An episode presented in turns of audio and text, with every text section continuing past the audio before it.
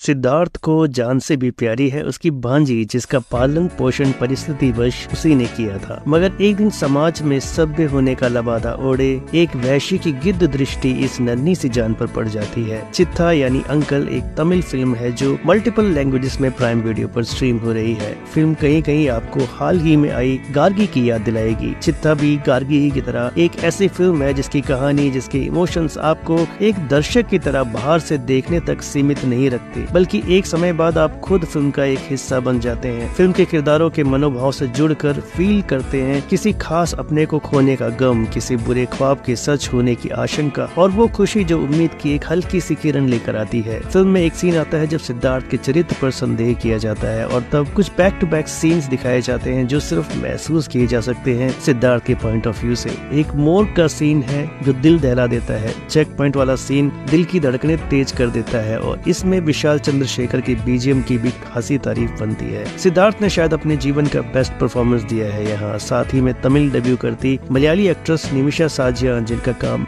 Excellent है। उनके किरदार के माध्यम से एक ज़रूरी संदेश भी दर्शकों तक पहुँचाया है मेकर्स ने। बच्ची सहरसा श्री की परफॉर्मेंस लाजवाब है। निर्देशक अरुण कुमार ने पोस्ट क्रेडिट सीन गैलरीज को प्लीज़ करने के लिए रखा है, पर शायद थोड़ा ज़रूरी भी था ताकि दर्शकों को एक सेटिस्फाइंग पॉइंट पर छोड़ा जा सके। चित्ता को फ़िल्म की बात की रेटिंग रहेगी फोर स्टार्स की।